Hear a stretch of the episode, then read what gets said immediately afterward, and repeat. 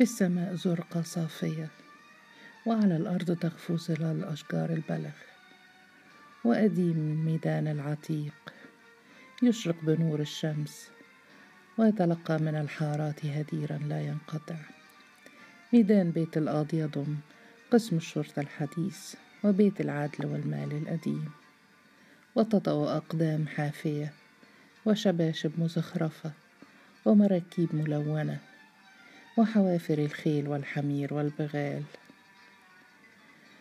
ويطلع أحمد على ذلك الملعب الواسع فسرعان ما ينسى بيته الأصلي بيت والديه بحارة الوطويط كان ابن أربعة أعوام عندما حمل إلى بيت جده لأمه بميدان بيت القاضي ليؤنس وحدة خاله آسم الذي كان يكبره بعام ونصف العام. خلى البيت بعد زواج البنات والصبيان فلم يبق فيه إلا عمرو فندي وراضية الأم وآخر العنقود آسم. لم يعرف آسم إخوته صدرية ومطرية وسميرة وحبيبة وأخويه عامر وحامد إلا كضيف عابر مع أمه أو أبيه. يزورهم كما يزور فروع أسرته في ميدان خيرت أو سوق الزلط أو العباسية الشرقية. وفي بيت شقيقته مطرية بحارة الوهطاويط أحب ابنها أحمد حبا فاق حبه للجميع. وكان لأحمد أخ أكبر يدعى شزلي وأخت في اللفة تدعى أمانة. ولكنه خص أحمد بكل قلبه. وكانت مطرية تحب قاسم كأبنائها فأهدته إليه ليعيش في كنف جديه. في بيت كبير خالي من الأنيس. ولم يرتح محمد أفندي إبراهيم أبو أحمد لذلك كما لم ترتح له أمه حماد مطرية ولكنهما لم يعترضا مصممين على أن يستردا حال بلوغ السن المناسبة لدخول الكتاب.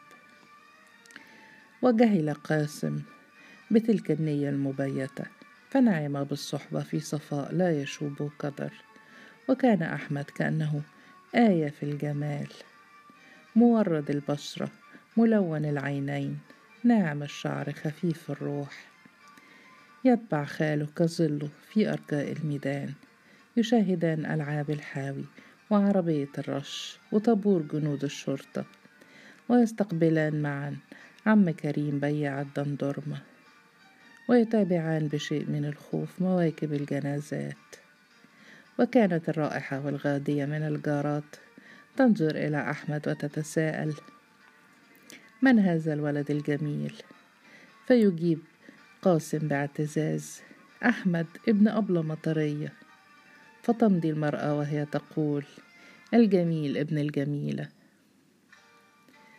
وكان محمد أفندي إبراهيم يقول لراضية أم آسم لا تملئي رأس أحمد بحكايات العفاريت يا نينا فترمقه باحتقار وتقول يا لك من مدرس جاهل. فيضحك الرجل ثم يواصل تدخينه وليونه.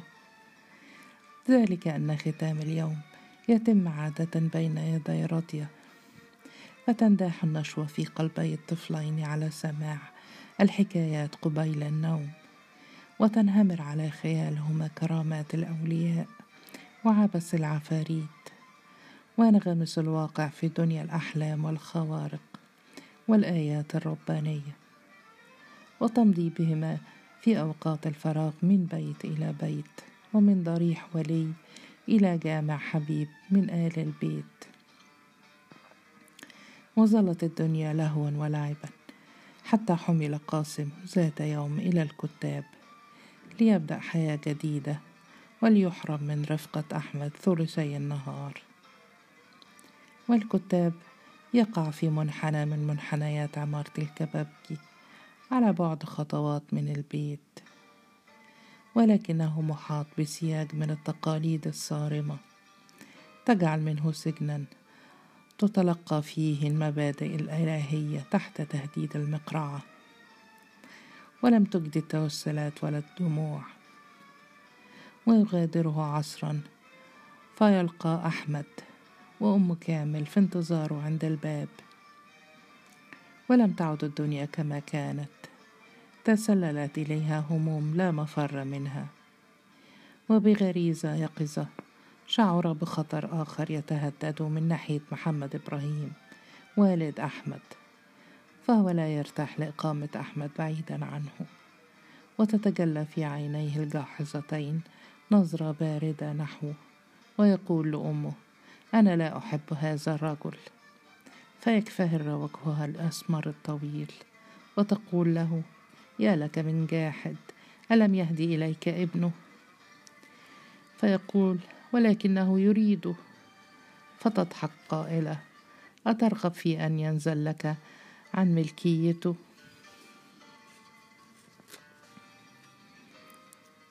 ولكن ذات يوم لم يجد أحمد في انتظاره.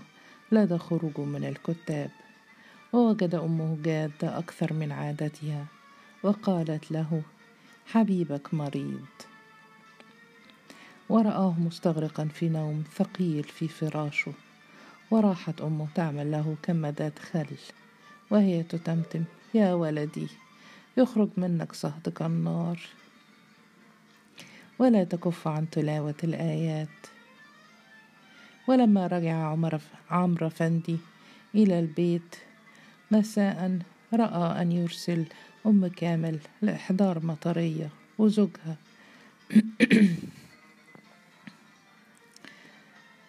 ولما لم تنخفض الحرارة بالبخور والتعاويذ جاء عمرو فندي بطبيب من الجيران ولكنه أعلن أنه طبيب عيون ونصح, نصح باستدعاء الدكتور عبد اللطيف.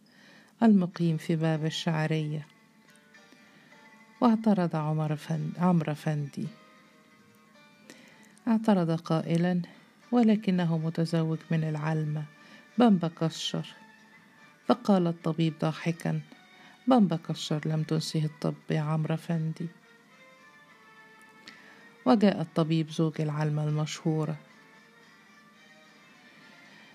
وشعر قاسم بأنه شحن الجو بمزيد من التوتر وسمع أمه وهي تقول أنا لا أصدق الأطباء ولا أعترف إلا بطبيب واحد هو خالق السماوات والأرض. وتمر الأيام ويتساءل قاسم أين أحمد؟ أين غابت نضارته وجماله؟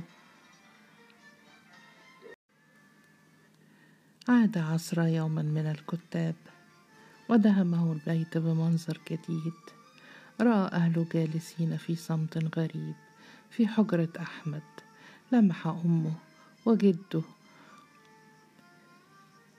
وفي حجرة المعيشة. رأى إخوته وأخواته عامر وحامد وصدرية وسميرة وحبيبة. أما مطرية فكانت تجهش في البكاء. وإلى جانبها يجلس محمد إبراهيم واجنا يدخن غليونه. وتسرب الخوف إلى قلبه مع الهواء المفعم بالحزن. وأدرك بطريقة ما أن ذلك العدو الذي سمع عنه في مناسبات ماضية الذي رآه يخيم فوق الجنازات المتجهة نحو الحسين. قد اقتحم بيته وخطف أحب خلق الله إلى قلبه. وصرخ باكيا حتى حملته أم كامل إلى السطح. ومن وراء خصاص نافذة الحجره الصيفية رأى جدة أحمد تحمل بين ذراعيها لفافه مزركشة وتستقل حنطورا مع ابنها عمرو فندي.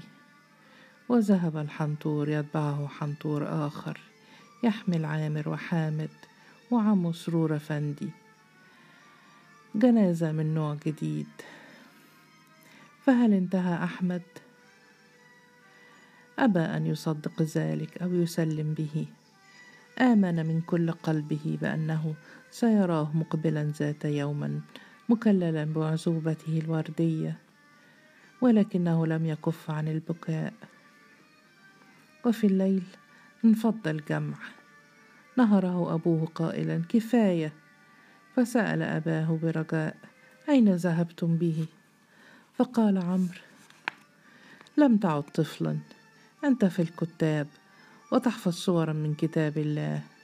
أحمد مات وكل إنسان سيموت كما يشاء الله وهذه هي إرادة الله. فتساءل محتجا ولكن لماذا؟ قال إرادة الله ألا تفهم؟ لا أفهم يا بابا. لا هذه قلة أدب أمام الله. سيذهب أحمد إلى الجنة بغير حساب وهذا حظ عظيم. فاحذر قلة الأدب. فصاح أنا حزين جدا يا بابا. قال له اقرأ الفاتحة. يبرد قلبك. لكن قلبه لم يبرد. وكان كلما تذكره بكى. وقيل إن حزنه عليه فاق حزن أمه نفسها.